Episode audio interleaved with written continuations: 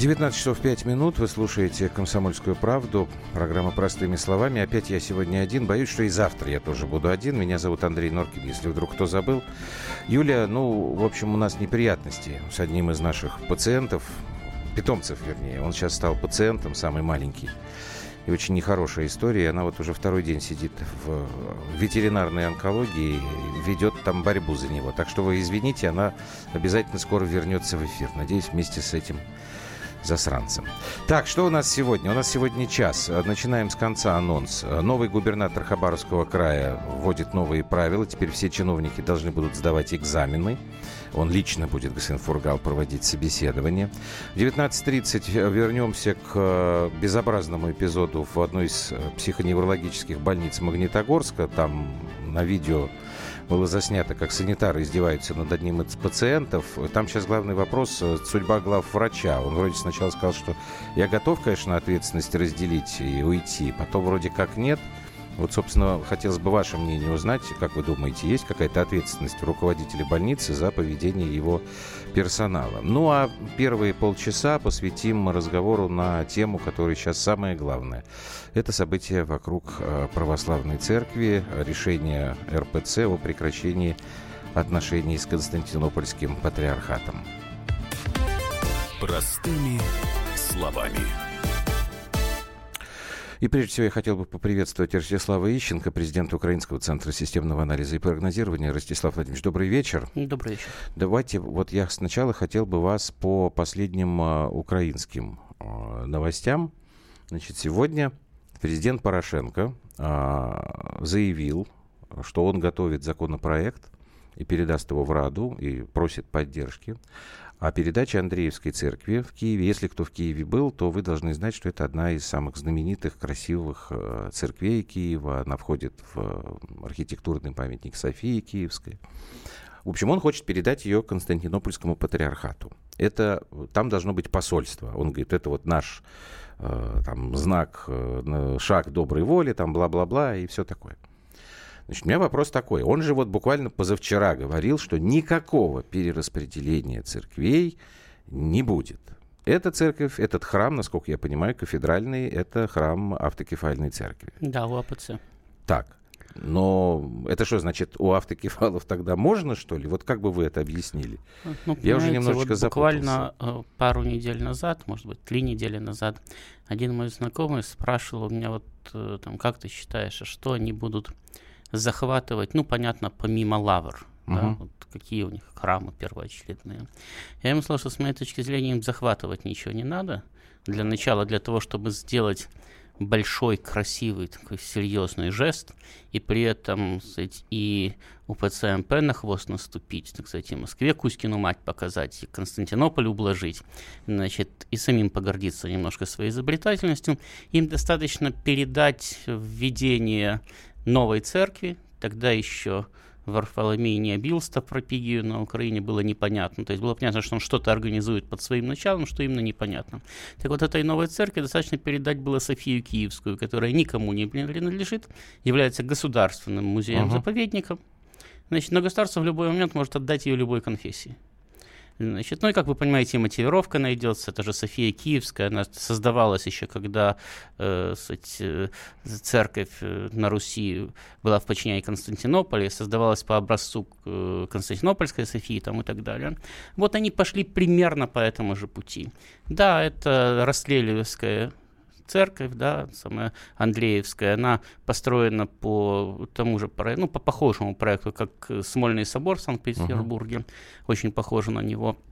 Значит, э, э, э, дело в том, что они пытаются, да, вот в эту новую структуру, которую создает Варфоломей, как свою Константинопольскую церковь на Украине, uh-huh. да, ведь э, УПЦ же никуда не девается оттуда, он просто создает параллельную структуру. Они пытаются туда слить Э, автокефалов у АПЦ, и они пытаются слить туда киевский патриархат, они пытаются слить туда часть митрополитов, архиепископов из УПЦ МП, которые, в общем-то, готовы сдаться. Или которые сами в свое время, в общем-то, были не против поддержать вы мне, Извините, я вас перебью. Вы мне, мне вот объясните. Сначала, когда вот вся эта каша заварилась, последняя, mm. я был абсолютно уверен в том, что Петр Порошенко пытается э, существующую церковь именно Киевского патриархата как бы приподнять над всеми остальными. Насколько я понимаю, сейчас происходит нечто другое. Патриарх Совершенно Варфоломей правильно он, он поступает э, по собственному какому-то ну, сценарию. Ну, естественно, а понимаете, а Порошенко это понимает? Порошенко думал, что э, значит, Константинополь будет работать на него. Да. Но в Константинополе тоже сидят не глупые люди, понимают, что Порошенко деваться некуда, у него ситуация пиковая, и они решают свои проблемы. Да? И вот поэтому, собственно, я как раз вот подходил к тому, а чего же, собственно, в автокефалов, как говорите, отбирают угу. церковь. Значит, э, вот эта вот часть перебежчиков, допустим, из УПЦМП, да, они готовы в любой момент влиться в Константинополь. Там Дробинка уже заявил. Да, он Значит, заявил. о том, что он угу. уже является иерархом Константинопольской патриархии. Значит, э, э, э, у Украинская автокефальная православная церковь тоже готова уйти под Константинополь. Она уже многие десятилетия готова уйти под любой патриархат канонический для того, чтобы э, канонизироваться самой. То есть она же сейчас незаконная для того, чтобы себя легитимировать. И для нее открылось прекрасное окно возможностей. Она сейчас уходит под Константинополь, и становится вроде бы как легальной частью канонического патриархата. И именно поэтому Порошенко сделал первый ход – вот вроде как мы передаем собор автокефалов. Он его передает вместе с автокефалами, и там будут продолжать служить. Угу. Только уже как клирики Константинопольской а скажи, пожалуйста, а там, я мне сегодня тут а, объяснял один из моих телевизионных гостей, что на самом деле там служб нет в Андреевской церкви, один раз в год там может Там не быть... часто, не часто там, там службы проходят. Это фактически кафедральный собор Украинской автокефальной православной церкви. Другое дело, что она очень небольшая, у нее очень угу. мало прихожан, она значительно уступает по охвату, так сказать, населения не только УПЦ Московского патриархата, но и УПЦ Киевского патриархата. Значит, но, тем не менее, это кафедральный собор Украинской автокефальной православной церкви. В нем проходили и проходят службы, хоть и не часто. И даже когда эту церковь возглавляли дважды, по-моему, предстоятели в ранге патриарха, угу потому что часто там митрополит, значит, они, так сказать, понизили свое э, значение, значимость, да, своего предстоятеля. Э, то есть там проходили тогда их патриаршие богослужения. Значит, и, понимаете, ведь в принципе не важно, да, сколько там раз э, в день или в неделю в церкви служат. Вот, например, у меня возле дома в Москве э, храм, там богослужения идут 2-3 раза в день.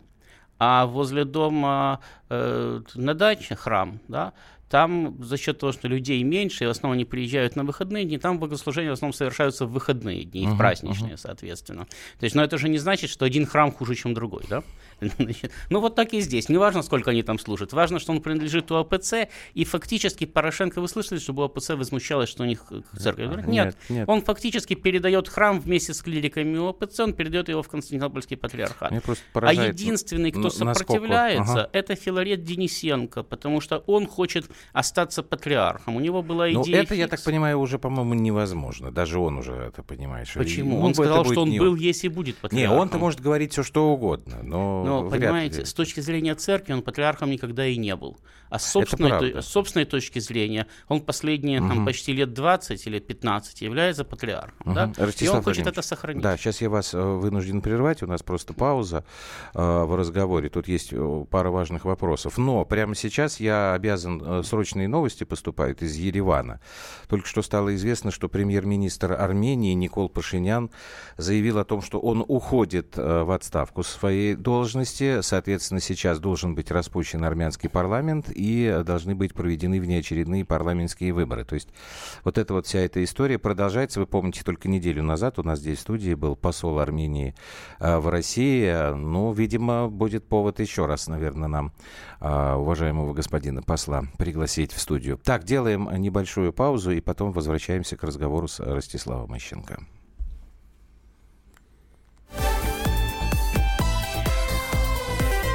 Простыми словами.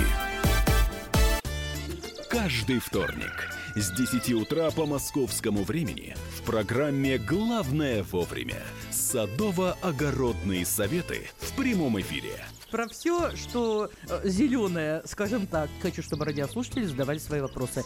Большой эксперт. Самая удачная находка для всех работников мотыги и лопаты. Тетя Таня Кудряшова. И дети меня зовут мать всего зеленого. Вот такая петрушка на радио «Комсомольская правда». Слушайте и звоните по вторникам с 10 утра по московскому времени.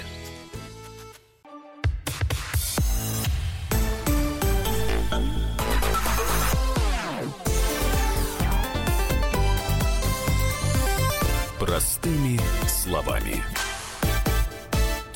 А в студии программы «Простыми словами» Ростислав Ищенко, президент Украинского центра системного анализа и прогнозирования. Сейчас, Ростислав Владимирович, мы вернемся к разговору. Просто я, нам дозвонилась э, коллега наша, спецкор отдела международной политики Елена Ченкова. Лен, добрый вечер.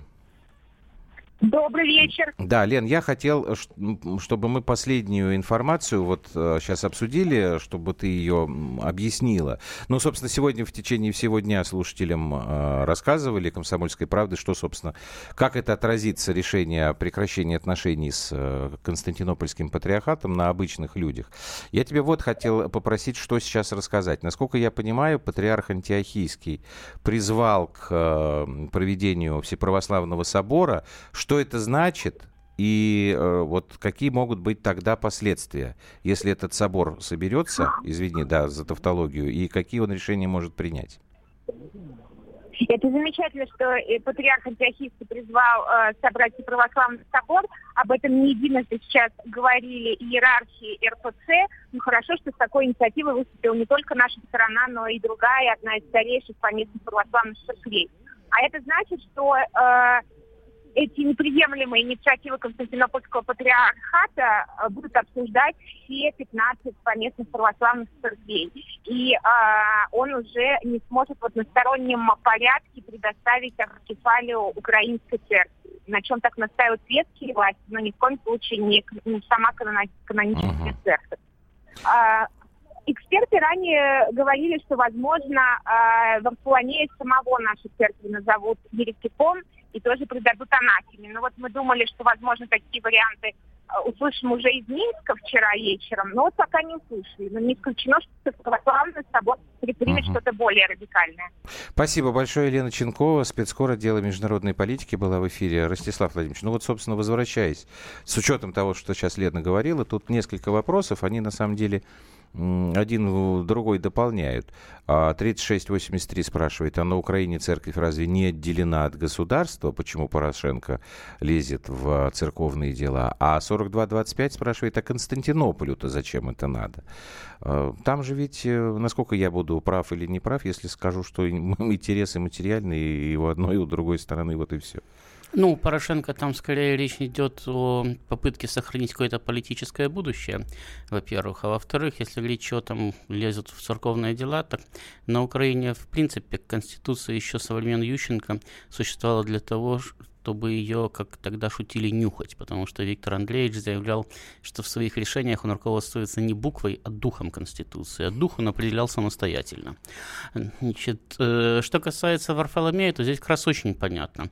Э, вот э, вы помните «Вишневый сад» чеховский, да? Так. Значит,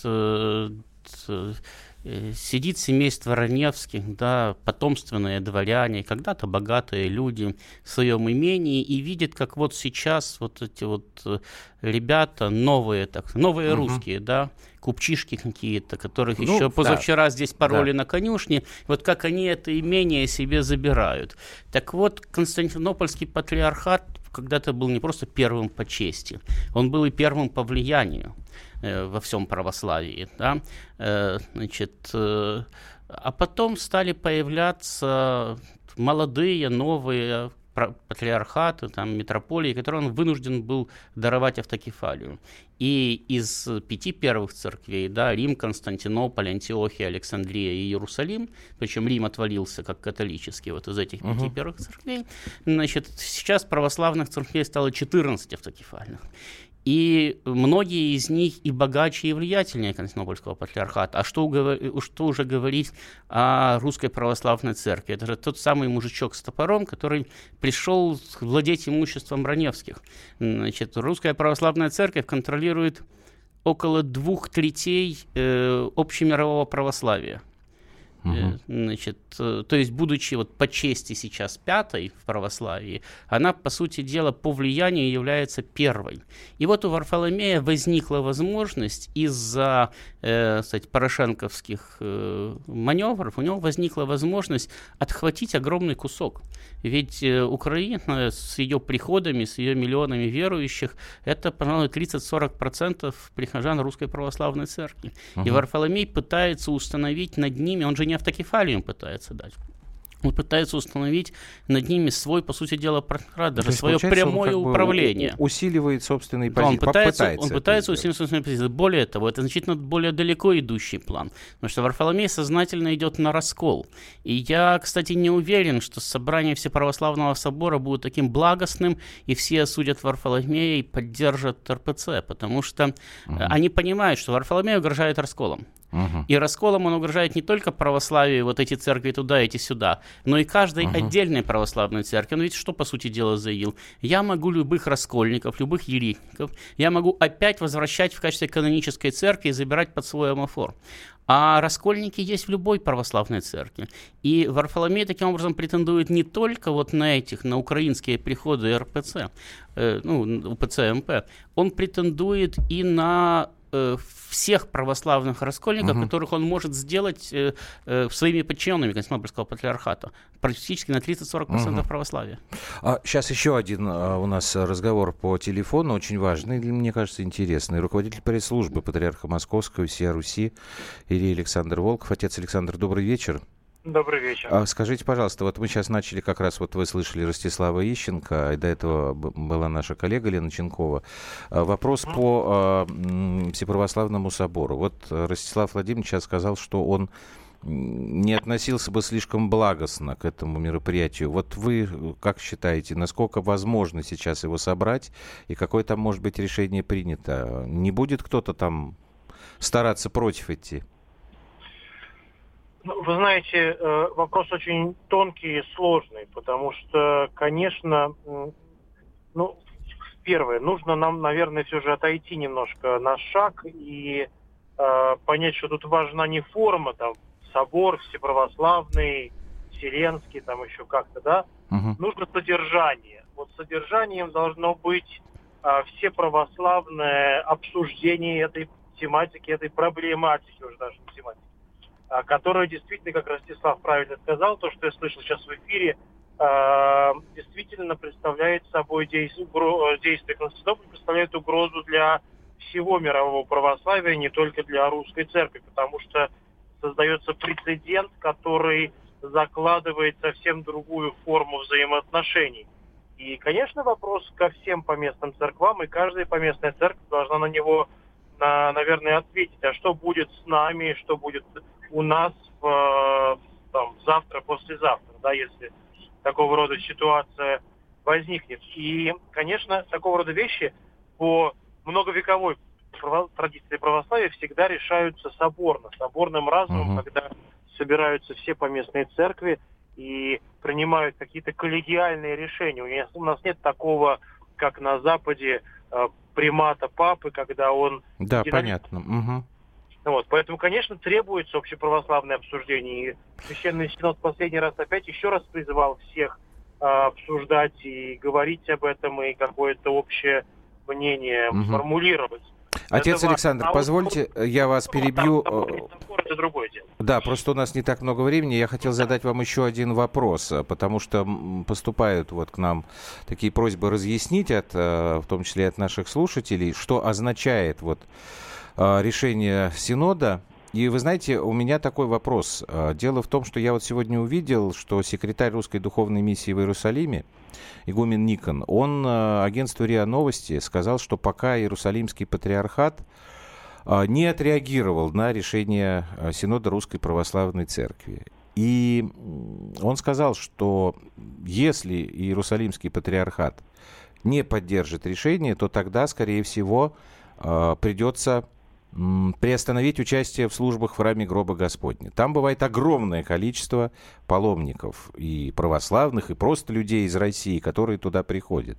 Вот это действительно серьезная угроза такая, или, или как к этому относиться? Так, э, справедливости ради надо отметить, что отец Никон э, сотрудник русской духовной миссии, а не человек, который... Безусловно, да, он секретарь русской духовной ну, миссии, да. Он, у него нет возможности как-то формулировать позицию русской церкви по тому или иному угу. э, деликатному вопросу, поэтому скорее оставим это э, на его, так сказать, его, его частным мнением. Угу. Его, все, спасибо. Здесь тогда я вас понял. То есть тут тогда лучше пока просто подождать. Пока я, подождать. Да, я благодарю вас, глава пресс-службы Патриарха Московской всей Руси, э, священник Александр Волков. Ну вот, собственно, Ростислав Владимирович, у нас полминутки осталось. Ну вот смотрите, как могут развиваться события в православии. Мы же видим, что даже на Украине, да, у АПЦ и филаретовцы, они заняли две разные позиции по да, поводу действий так. Варфоломея. Вот точно так же и каждая православная церковь будет думать, чего она больше боится. Раскола в православии или действий Варфоломея, направленных лично против нее и, соответственно, и будет определять свою позицию. Поэтому я говорю, что очень осторожно надо относиться к собору, потому что на соборе необходимо единогласие. Если угу. единогласия не будет, то собор, если он будет собран, не обсуждение, как сказал отец Александр, а собор, он может простимулировать раскол Все, мирового я понял. Спасибо большое. Ростислав Ищенко, президент Украинского центра системного анализа и прогнозирования. Новости и продолжим.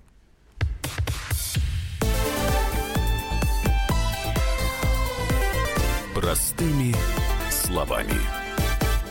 The time for empty talk is over. We will make America great again. Это все мы слышали. А что на самом деле происходит в США? Реальные новости, курьезы и события, которые нигде, кроме Штатов, случиться не могут. Как они там за океаном вообще живут? Разбираемся в программе «Не валяй дурака Америка» с Марией Берг и Александром Малькевичем.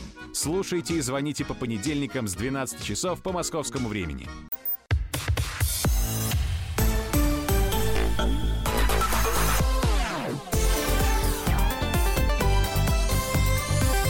Простыми словами.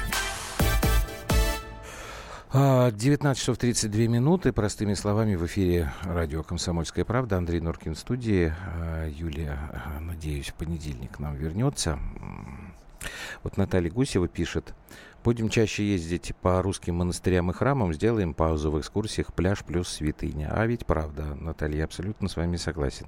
Вот а еще она тут обратила внимание, вот когда сейчас э, отец Александр Волков говорил про э, примас папы, папа примат. Э, Наталья, это действительно же была огромная история, когда был такой шведский ученый, наверное, по школьной программе, помните все, Карл Линней, который вот придумал эту систему, классифицировал он все растения и все, а, всех животных, это вот его, собственно говоря, придумка, отряд приматов. Был огромный скандал, когда это было там где-то в середину 18 века Ватикан очень был недоволен, что вот обезьян назвали приматами, да, потому что они увидели в этом оскорбление. Ну ладно, будем следить за развитием событий. К сожалению, события, видимо, не заставят себя долго ждать, и пока мне они не, не очень как бы все это радует. Я, честно говоря, был уверен, что до этого не дойдет, но вот видите, патриарх Константинопольский меня перехитрил. Я хочу сейчас к другому скандалу ваше внимание привлечь, поэтому вы мне, пожалуйста, плюс 7967 200 ровно 9702, это наши WhatsApp и Viber, пишите, вот вы э, как считаете, если э, главврач, в больнице которого э, сотрудники повели себя совершенно неподобающим образом, вот он как? Он, он должен нести какую-то ответственность или нет? Я почему сейчас вам об этом говорю? Значит, вот сегодня опять э, история, которую очень активно обсуждают в прессе.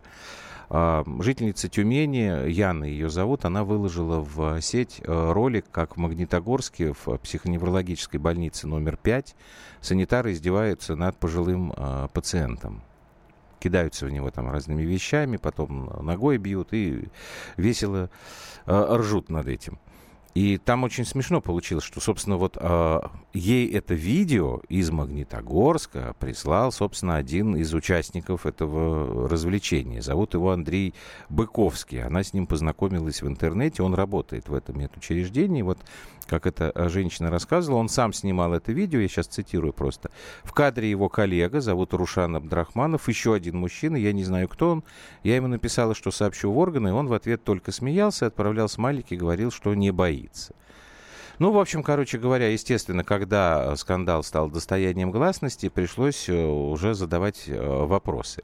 Позвонили сегодня коллеги главному врачу этой больницы, психоневрологической номер 5 из Магнитогорска. Зовут его Александр Беликов. Давайте мы послушаем, что он, собственно, сказал нам. Можно у нас этот синхрон, главврач? Сейчас, подождите. Когда с психоневрологической больницей связываешься, могут возникать разные проблемы. Но не мне ага. решать, что готов, что значит готов уволиться. Из-за двух подон, из-за трех подонков, которые функциональные обязанности, не знаю, должны как исполнять. Нет, конечно, что значит уволиться? Если комиссия приедет, проверка прокурорская будет, там что там найдут, что сделают, там выводы какие будут. Если наша какая-то вина административная, то однозначно, что понесем наказание. Но я, вот мы с сотрудниками это обсуждали, какая наша вина, если они так вот пришли к нам, санитары такие. Ну, естественно, вот сразу же пришел ответ 30, или как это, вопрос 3089. А Путин несет хоть какую-нибудь ответственность? Э, вот, уважаемый 3089. То есть ваш сарказм очевиден, но вот я, например, серьезно сомневаюсь в том, что вот Александр Беликов, которого сегодня задергали абсолютно все СМИ, он должен отвечать э, вот вплоть до увольнения за действия вот этих вот санитаров. Как я понимаю, санитаров на работу принимает не главврач больницы, даже психоневрологической. И это какие-то там его подчиненные. Эти подчиненные должны следить за тем, как выполняют свои трудовые обязанности сотрудники этого медицинского учреждения. А дальше вина должна устанавливаться действительно по результатам проверки. Или я не прав? Может быть, кто-то считает, что... Вы куда все пропали-то? 967 200 ровно 9702. Это наши WhatsApp и Viber. Есть у нас сейчас юрист уже? Можем мы с ним поговорить? Да, у нас сейчас Дмитрий Айвазян, адвокат Лиги защиты прав пациентов. Дмитрий Владимирович, пока наши слушатели думают, что ответить на мой вопрос, скажите, пожалуйста, а вот э, в таком случае, когда, наверное, человек пострадал пострадавший вот от этого унижения, он, наверное, не совсем самостоятелен, да, с учетом диагноза. А, как-то его права защитить можно или нет? Объясните, пожалуйста. А, ну, мы уже на, на, э, в эфире или нет? Да-да-да, мы уже в эфире, да. А, понятно. Угу. Значит, ну, конечно, значит, это квалифицированное нарушение, правонарушение. Понятно, что в в любом случае, э, скорее всего, продолжение работы этим э, горе-санитарам не светит угу. в этом учреждении. Если говорить о вот абстрактно, то есть изолированно, вот именно эти видео, то понятное дело, что значит, уголовного состава вот именно изолированно эти видео, без, без связки с прошлым, прошлыми эм, значит, геройствами а без связки, э, конечно, состава преступления не видно. То есть здесь, э, здесь вот чисто вот такая административная санкция уволят и все, и до свидания. Если же а, будет установлено, я не знаю, не исключено, что если будет установлено, что это были систематические издевательства, а по статье 117 УК это истязание. Uh-huh. А, значит, понятное дело, что ни о каких физических страданиях здесь речь не идет. Речь идет о психических страданиях прежде всего. Значит, здесь видно, что это были все-таки, ну, конечно, все это притянуто за уши, может быть. Ну вот подождите, а, Дмитрий Владимирович, да, вот смотрите, пока да. мы сейчас с вами разговариваем, у нас просто так технологически все это устроено в студии, у меня перед да. Э, глазами стоит монитор, а коллеги угу. в редакции, у них есть возможность мне просто в, в режиме реального времени срочно что-то такое э, набирать. И вот они угу. только что мне выложили сообщение о том, что этот пациент, угу. он скончался. Вот ага. смотрите, значит, mm-hmm. внучка его рассказ, по крайней мере, ссылка на портал Mac City 74. Uh-huh. Внучка uh-huh. рассказывает, что э, у него был сахарный диабет, у дедушки uh-huh. ее.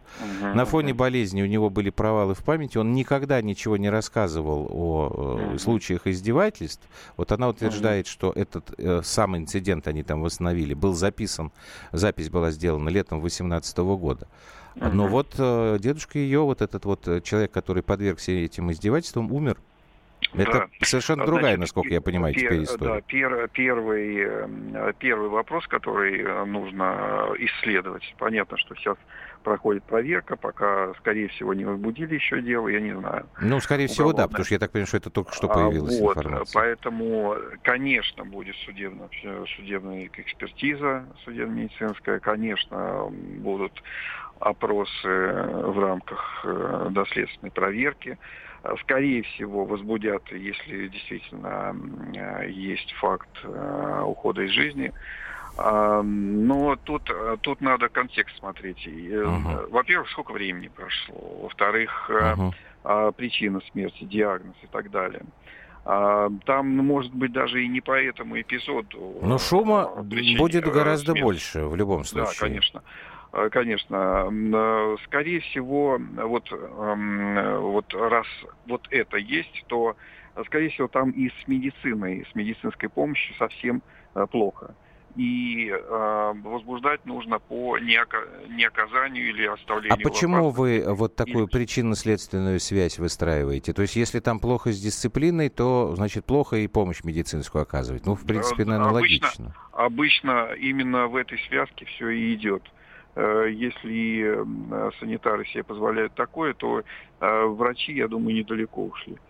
Поэтому а, здесь нужно, если говорить про следствие, то нужно, конечно, пристально, а, значит, э, грамотно составить вопросы, угу. из, изъять медицинскую документацию, опросить для начала, тщательно проверить медицинскую, ну, конечно, желательно специалисту. И по факту смерти уже решать вопрос о возбуждении. А, а тогда... этот эпизод, угу. этот эпизод будет уже как, ну, как довесок, потому что и, э, значит, изолированно этот эпизод пока ни о чем не говорит. Ну, вот Понятно. Говорю... А еще один у меня тогда вопрос к вам, вот просто по вашей практике. У нас, как правило, ну, я вот сейчас вот вспоминаю, если мы говорим о случаях, разбираются какого-то там вопиющего отношения к пациентам, почему-то, как правило, э, связано это с бригадами скорой помощи. А вот если говорить по больницам, это насколько э, общая история или это все-таки исключение, вот так, такой эпизод в Магнитогорске?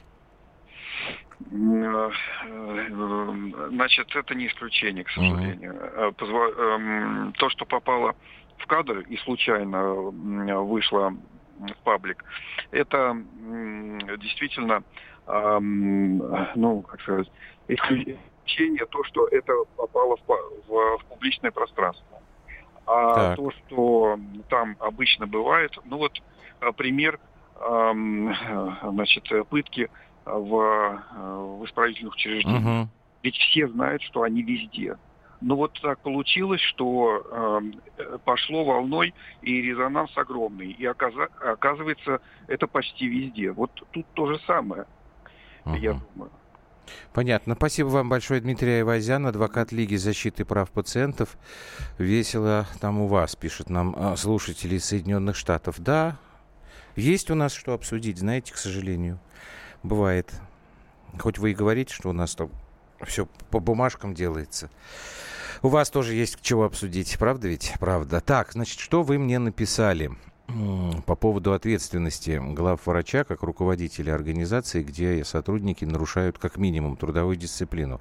Я задавал этот вопрос еще до того, как вот мы узнали, что все это закончилось совершенно трагическим образом. Так, есть старшая сестра, санитаров привлечь, с остальными нужно разбираться главврач не виновен. А разбираться не, а, так, разбираться не местным службам, а независимым из центра.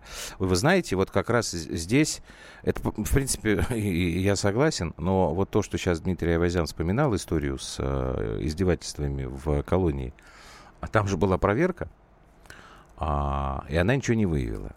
А потом решили проверить тех, кто проверял, и тогда там вылезла такая красота неземная, что, в общем, как бы докопались. Тут, понимаете, действительно надо какие-то тройные, четверные проверки проводить.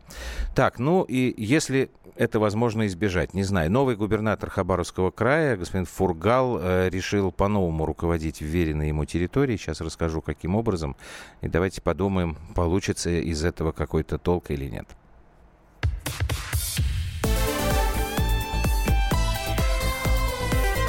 Простыми словами. Псы гоняются за котами. Так всегда было и так всегда будет. Такова жизнь. Как подружить домашних питомцев, чем кормить и когда водить к ветеринарам. Каждую субботу в эфире радио «Комсомольская правда» вот такая зверушка. Самая живая программа про братьев наших меньших. Советы ветеринара Ильи Середы. Не пропустите.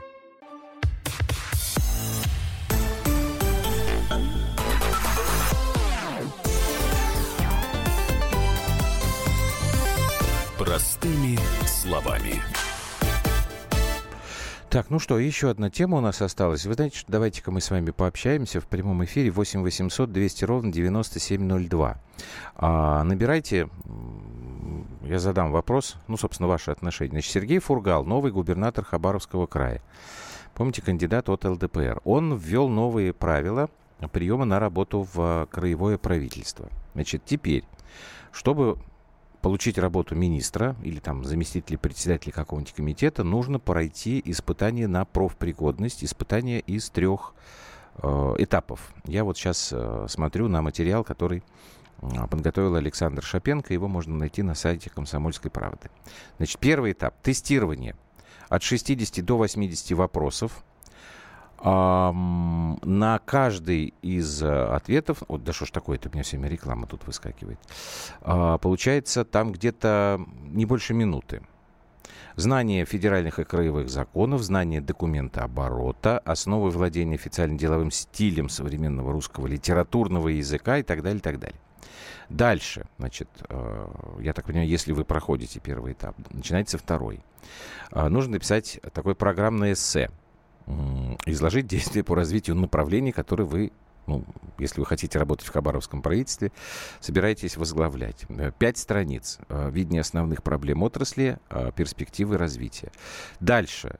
Будущим министрам и заместителям министров предстоит показать свои навыки в планировании, указать ожидаемые результаты, сроки исполнения, источники финансирования и так далее. И, насколько я понимаю, на последнем этапе будет собеседование, которое э, намерен лично проводить господин э, Фургал, господин губернатор Хабаровского края. Вы знаете, я, честно говоря,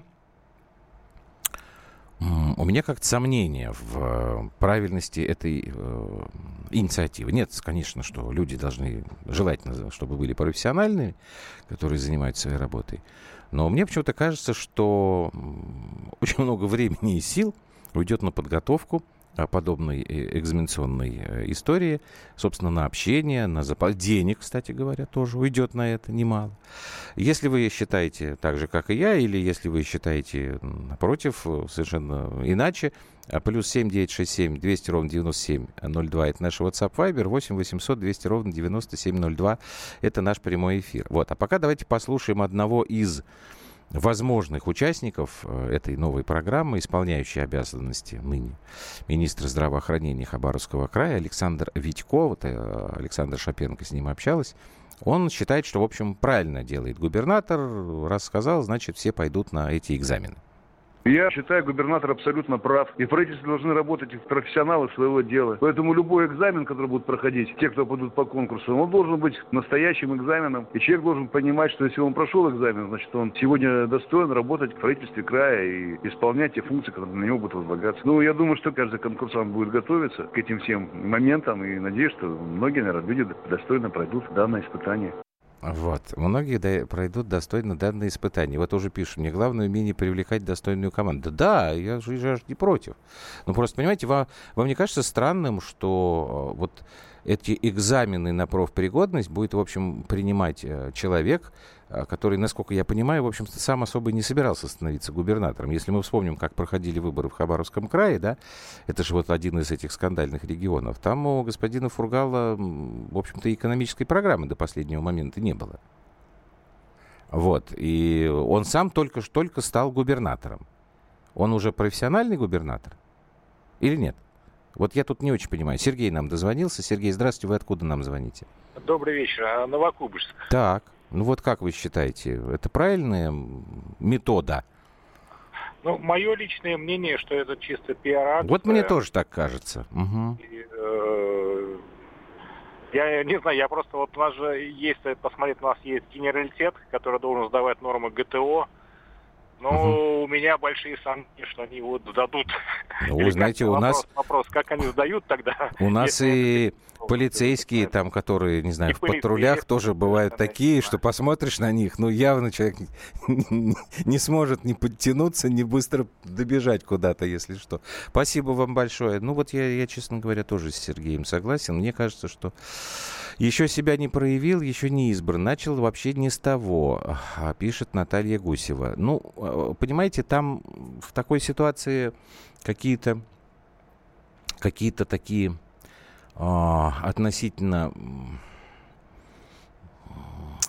знаете, поступки на потребу публики, они, наверное, никуда от них не идут. Популистские, вот то, что называется. Я вот знаю, что Фургал, он сказал, что они продадут, у них там какая-то правительственная яхта была, там, это вот я не знаю в точностях, но вот э, вроде как он ее собирается продавать. Ну, наверное, почему нет? Но когда популизма становится очень много, то тут э, не очень, мне кажется, правильно. Так, Ставрополь у нас в эфире. Андрей, да, добрый вечер. Да, добрый. А вы что скажете? Эм, э, вы знаете, ну, я поддержу предыдущего тоже так. собеседника ага. по, по поводу того, что, что надо это вот именно э, выполнять чиновникам. Это очень умное решение, конечно, но не слишком ужесточать. Понятно, что все это жестко, но, угу. но желательно, чтобы оно было. Тогда уже люди, народ, народ видит, что чиновники не просто так стали. О, спасибо. Место, а спасибо. Андрей. Да, спасибо большое. А вот, собственно, по-моему, нам Хабаровск дозвонился. Дмитрий, добрый э, вечер. У ночью, вас там уже ночью. Ночь, уже за ночь, да, ну вот как вам э, инициатива вашего нового губернатора? Ну, вы знаете, конечно, все это интересно, э, потому что на самом деле, как все говорят, Единая Россия всех уже достала, особенно спорт uh-huh. бывший депутат, и как бы особо ничего хорошего нет. Сейчас, кстати, Шпорт ушел в Комсомольск-на-Амуре, назад туда, в город, отказался от должности там, да, в Хабаровском крае у него, да. Ну, вообще он правильно все сделал. И тем более сейчас вот, вот три дня назад было сообщение, что он сократил половину аппарата в Хабаровском крае. Вы сейчас про нового губернатора говорите, да, да чтобы да, мы да, не забыли? Он так. все посокращал, там сокращение очень всего, ну, написано в интернете, можете даже почитать, много uh-huh. чего посокращал после спорта, потому что там спорт это вообще ужас какой-то. Его там особо никто не любил, хотя он из, рабочего, из рабочего, скажем так, завода Гагарина начинал uh-huh. э, главный инженер, закончил э, директором завода и дальше-дальше пошел ну, как бы все не очень тоже довольны им, потому что он не из народа, как бы, фургал те фотографии, как в Госдуме, как он выступал, как он там кривляется, спит и все uh-huh. остальное. Ну, особо его тоже никто недолюбливает. Не то, что недолюбливает, но еще толком никто ничего не знает, что он может сделать и все остальное. Но вы ему какой-то сложно... такой временной карт-бланш-то даете, там, я не знаю, 100 все дней? Дают, там, но все почему-то говорят, он ненадолго. Ага. ненадолго, потому что Хабаровский край недалеко ушел от Приморья, лес, рыба, вот это все, Китай, вот это все, понимаете, тем более, тем более Москва от Дальнего Востока очень далеко, и там все по-своему крутят, мутят. И э, тот же Трутнев, э, то же самое, ничего хорошего о нем то же самое не говорят, понимаете? Ага все это путинская вот эта вся система никому, никому не нравится на Дальнем Востоке. Тем Спасибо. Более, как бы, кто не... угу. Но она не совсем путинская, она, прям скажем, сложилась-то давно уже.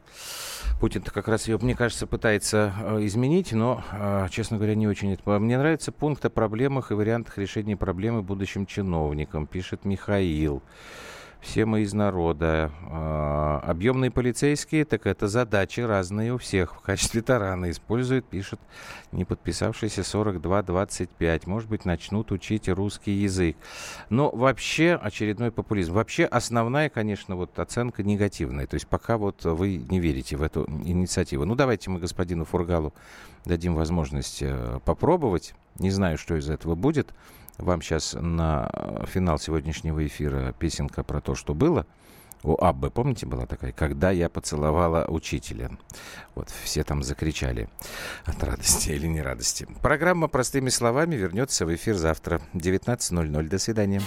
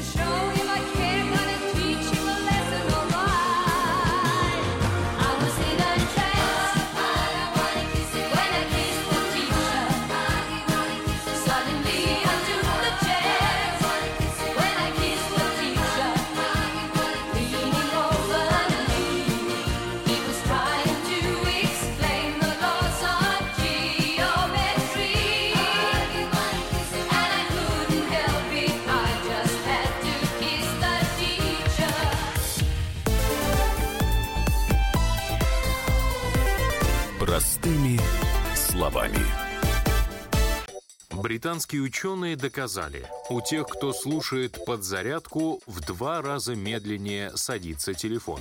Утреннее шоу «Подзарядка» с Вероникой Борисенковой и Сергеем Красновым слушайте по будням с 7 до 11 утра по московскому времени.